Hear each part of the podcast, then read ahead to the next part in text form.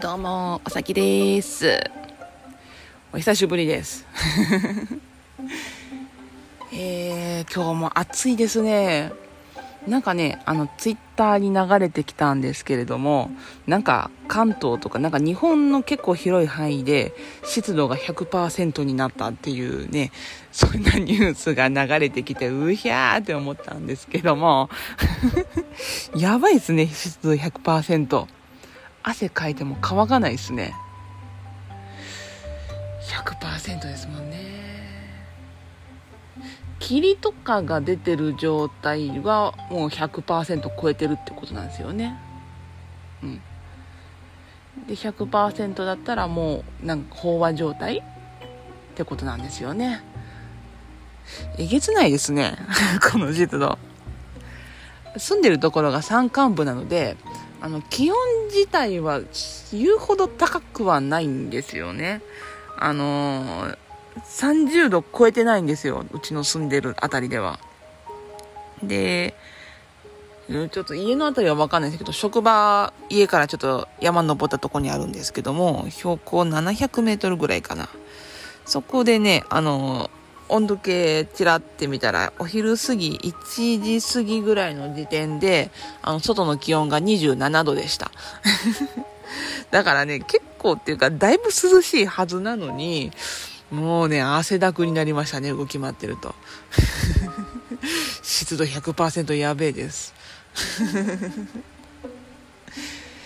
さてさて、えー、今日のお話なんですけどもね、ついに、あの、娘、あの、2年生の長女がですね、スマホデビューいたしまして。ねえ、あの、お下がりの iPhone を使って、で、そこに SIM カード挿して、で、格安スマホで設定をしました。いろいろ悩んだんですけども、ど、どのメーカーじゃないな、えー、どの会社にするか、すごい悩んだんですけども、あの、えー、LINE、LINE、LINE スマホ ?LINE 携帯 ?LINE スマホでしたっけ？なんか LINE のやつだったら、あのー、電話なしで、データの通信だけで、月500円っていうプランがあったんですよ。で、それだったら安いしいいなとも思ったんですけれども、まあ、今後長いこと使っていくにあたり、まあ、いざという時になんかあの、警察とか110番とか119番に連絡できないのは、なんかちょっとね、なんかあった時怖いなって思って、ね、一回、まあ私か旦那か、どっかを経由して警察呼ぶっていうのもなんか二度手間三度手間になりそうですしね。もう、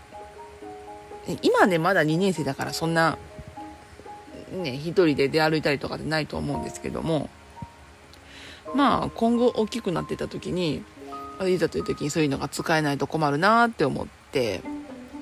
で、まあ最初そのね、あの LINE のやつで月500円のりやって、で、必要だなって感じたら乗り換えるっていう手もあるっちゃあるんですけども、多分ね、あの、私の性格的に一度決めたらそこずるずる使いそうな気がするんですよね。なんかめんどくさいとかわかんないとか言って。や、やりそうな気がするので、うん。それはね、最初からちゃんと格安のあの電話もできるやつですることにしました。ね iPhone、えっとね、あの、マイネオにしたんですよ。私がマイネオ使ってるんで、まあ、ね、娘もマイネオにしてたら私もいろいろ教え、教えられるのと、あとパケットを多少融通できるのかな？なんか私も詳しくはまだよく分かってないんですけども、まあ、そうやってあのパケットを融通できると思うので、うん。多分できるはず。なので、まあその辺もね、うん、私と同じの使ってたら楽かなと思ってマイネオにしました。で、マイネオなんですけども、あの、えー、マイネオのプランの中になんか子供プランみたいなのがあって、でそれに登録すると、あの不適切なサイトを表示できないようにするだとかなんかお勉強アプリがついてくるとかなんかそういうのがあるって聞いておラッキーじゃあその場でやろうかなって思ったらあの iPhone には対応してないって言われたんですよ。でねこれはお下がりの iPhone なのでうんねえそのためにわざわざ Android 買うのもなとかって思ってたら iPhone の設定の中に、えー、なんだっけ？なんか、ね、そういうあスクリーンタイムか。っていうのでなんかアプリの使用をいろいろ制限することができるらしいんですよ。なのでそれを活用しようかなと今は思っています。なんかねあのいろんなアプリで使用時間使うアプリを使う時間の制限をかけられたりとかあと通話なんか登録してない人の電話かからないようにするとか。あとはなんだ？何ができるんだ？あとなんかねあれ年齢制限？年齢制限が決められるらしくって4歳からとか12歳からだ4歳以上ですとか12歳以上ですとかなんかそんな年齢設定できるらしくて。でそういう、ね、年齢設定してるとその年齢に応じたなんだろう不適切なアプリは映らないえ使えないようにできるとかいうのがあるらしくってもうこの辺もっと勉強しなきゃなって思うんですけども。ね便利だけどもなんか覚えることがいっぱいで。大変ですね。子供が覚えるより先に私が覚えないと。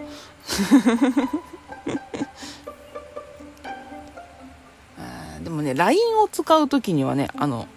えー、娘が今7歳なのでこの4歳から4プラスの設定が一番ある合う設定ではあるんですけれども LINE がね、なんか十何歳以上じゃないと使えないみたいな設定になってるらしくって、そのおかげでね、あの4歳以上っていうのが使えないんですよね。まだね、LINE はもう私と旦那と、あとじいちゃんばあちゃんぐらいしか入ってないんですけどもね。ねえ子供のスマホ、どう使えていけたらいいのかな？アプリもね何ぼかダウンロードしましてえっとね NHK キッズっていうあの E テレの番組子供向け番組ですねそれを、えー、無料で見れるっていうアプリがあるんですよお母さんと一緒とかえっ、ー、と見つけたとかあと何があったかな 結構ね、いろんな番組見れるんですよ。あの、頑固ちゃんとか。えー、あとは、小学校の低学年向けの、あの、算数とか国語とか生活とか、その辺の番組も見れますね。で、そういう NHK キッズっていうアプリと、であともう一個 NHK フォースクールっていうま、これは NHK キッズよりもちょっと大きい子向けになるのかな？これも無料で、その、えー、E テレが午前中昼間に流してるような、そういう教育系の番組を無料で見れるっていう ありがたいアプリがありまして。結構ね、あの、私ね、E テレ好きなんですよ。もう、E テレがね、あの、大人向けも好きですし、子供向けももちろん好きで、のね、あの、夜の大人向けの番組、ね、素敵にハンドメイドとか、趣味の園芸とか、なんかね、そういうのもね、あの、今日のお料理とかね、あの辺ね、見るの好きなんですよ。楽しいんですよね、なんか、うん。いろんな技術が身につきそうな気がする 好きで見てるんですけどもね、あの、英語系の番組とかも、結構見てるんですけど、全然身についてないので、見てる意味あんのかな でね、その、これ子供向けなのかなあの、テキシコっていう番組があって、これね、結構好きなんですよ。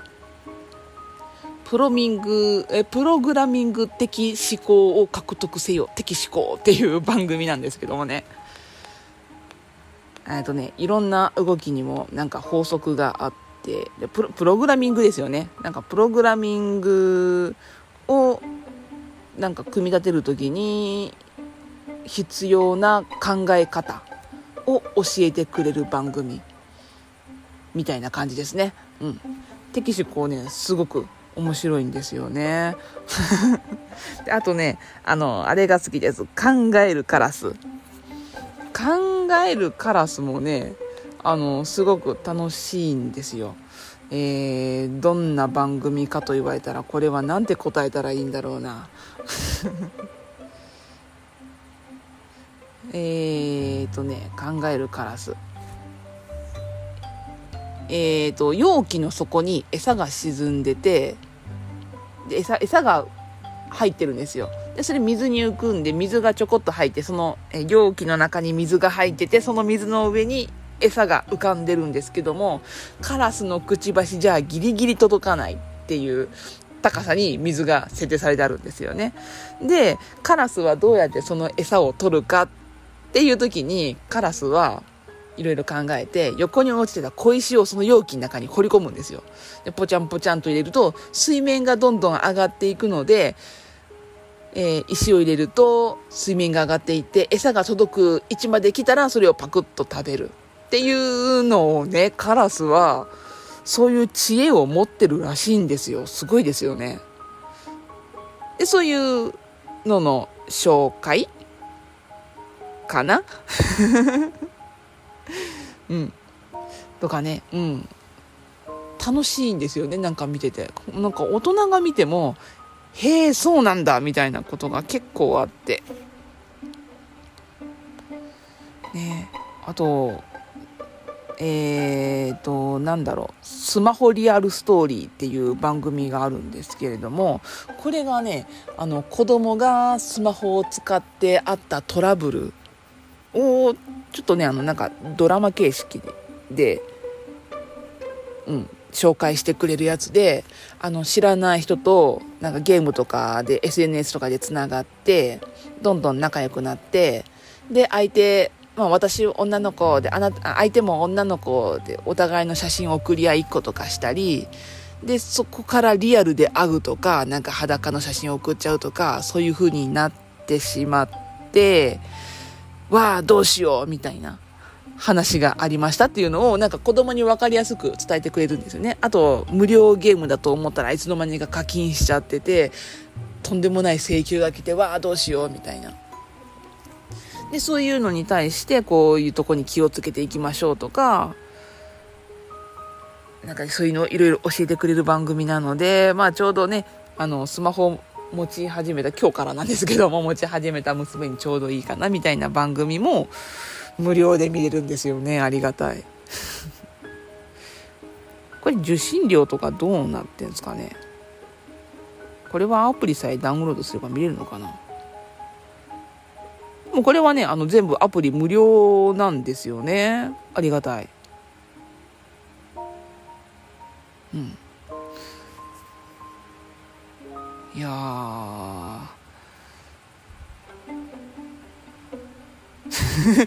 今アプリ見てて無無言になってしまった。いや、E テレ楽しいですよ。もう NHK のね、あの料金払っててよかったって本当に思ってます。払っててよかったというか、うん、ありがたくこれからも払わせていただきますっていう気持ちでいっぱいです。いや、もう子供番組もね、大人向けの番組もね、E テレ全部面白いんですよね。うちの家そんなんだからか、もう朝起きた時から夜寝るまでほぼほぼ E テレがついてます。E テレじゃなくて見てるものなんだろうな。えー、木曜日にプレバト見てます。で、土曜日に、あの、スイカのバイク見てます。で、日曜日に鉄腕ダッシュと、あと、サザエさんかなを見てるぐらいで、あとはほぼほぼ E テレですね もうどんだけ E テレ好きやねんって感じなんですけどもね。いや、楽しいですよ、E テレ。あ今ね、あの、熱いのがね、お母さんと一緒。お母さんと一緒がね、なんかね、もうほんと好きなんですよ。あの、上の子が生まれてすぐぐらいから見てるので、その時はね、えっと、ギリギリ匠お姉さんと大輔お兄さんだったんですよ。で、匠お姉さんが、えっとね、えっと、娘が今7歳の9月生まれから、えっと、2014年の9月生まれなんですけども、その9月から半年経った、その次の年の4月に、匠お姉さんが卒業してしまったんですよ。で、あの、着ぐるみのポコポッテイトってやつも、もうおしまいになってしまって、で、娘生後半年から新しく始まった、ガラキピコプーっていう、あの、着ぐるみのやつと、で、お姉さんが厚子お姉さんになって、で、その厚子お姉さんのガラピコプーにずっとお世話になってて、あでもそこから途中でね、あの大輔お兄さんが、卒業して、雄一郎お兄さんが入ってきて、で、あの、吉尾、体操のお兄さんお姉さんですね、吉尾お兄さんと梨沙お姉さんが卒業して、で、誠お兄さんと小豆お姉さんが入ってきて、で、その4人とガラピコプーでずっと見てたら、えー、今年の春に、厚子お姉さんが卒業してしまって、で、ガラピコプーも終了してしまって、で、春からは、えっ、ー、と、マヤお姉さんと、ま、マヤお姉さんが新しくお姉さんとして入ってきて、で、着ぐるみのやつがね、あの、ファンターネっていう着ぐるみのやつ。えっ、ー、とね、カッパの女の子と、ライオンの子供の男の子と、で、あと、ひょうたんの、これがね、あの、性別がないらしいんですよ。性別がないヤコロっていうね、ひょうたんの子の3人で、あのね、3人の着ぐるみなんですけども、これもね、あの、ガラピコプー大好きだったんですけども、ファンターネもなかなか楽しいですね。いや、ガラピコプーはね、あの、チョロミーっていうウサギの女の子と、えー、ムームっていう、えー、狼の男の子と、で、ガラピコっていうロボット。だから、このガラピコも、一応性別なかったのかな。まあ、ロボですしね。一人称私でしたしで。それはね、なんか、ガラピコプーもすごく楽しかったんですけども、ファンターネもね、なかなか楽しくて、あの、あの人、あの人、えー、名前でこれ、あの、えー、平原綾香さんが、声で出て出てるんですよね。歌のうまい、えー、あれは、何だろう。カモメだったっけ？アホ鳥だっけ？なんかね、あの、鳥のミミコ姉さんってお姉さんがいて、で、そのお姉さんの声を、えー、平原綾香さんがしてはるんですよね。で、番組の中でよく歌ってたりして。いやー、ファンターネね、いいですよ。前のね、あの、ガラピコンブーの時のチョロミーって女の子が、すごいお姉さんって感じのキャラだったんですけども、今回のね、あの、カッパの女の子はね、ミモモはね、あの、すごい妹っていう感じのね、男の子で、女の子でね、すごい可愛いんですよ。見た目がね、あの、アマビエ様に似てるから、なんか、おい、アマビエかよ、みたいな言われたんですけどもね、可愛いですよ。見てくださいね。あとね、あの、今すっごい好きなコーナーがあって、あの、知りたガエルのケケちゃまっていうコーナーがね、木曜日にあるんですよ。でね、その木曜日に、あのね、えっ、ー、とね、いろんなことを知りたいカエル、ピンク色のカエルのケケちゃまっていうのがいるんですけれども、あの、あのね、あのー、面白ポイントがね、あの、お母さんと一緒って、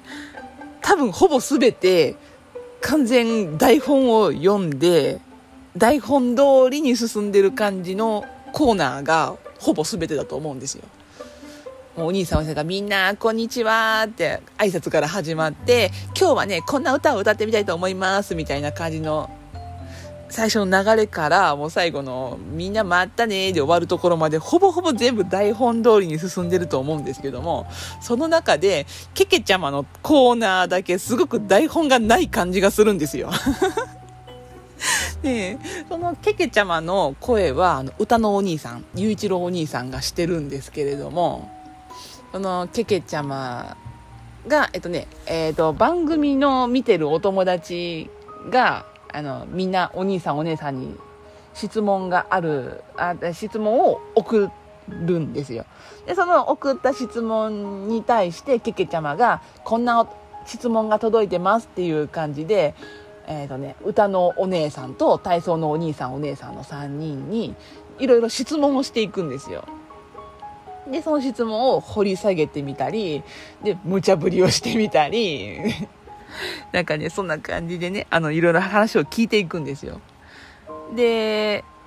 えー、お便りで僕は恐竜が好きですけども、お姉さんは恐竜が好きですかみたいな感じで聞かれると、えー、それ聞かれた、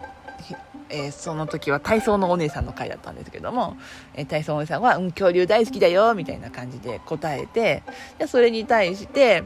えっ、ー、と、恐竜と何してど、どういうところに一緒に行きたいかとか、何して遊びたいみたいな質問をしていくんですよね。で、大きい大草原で恐竜と一緒に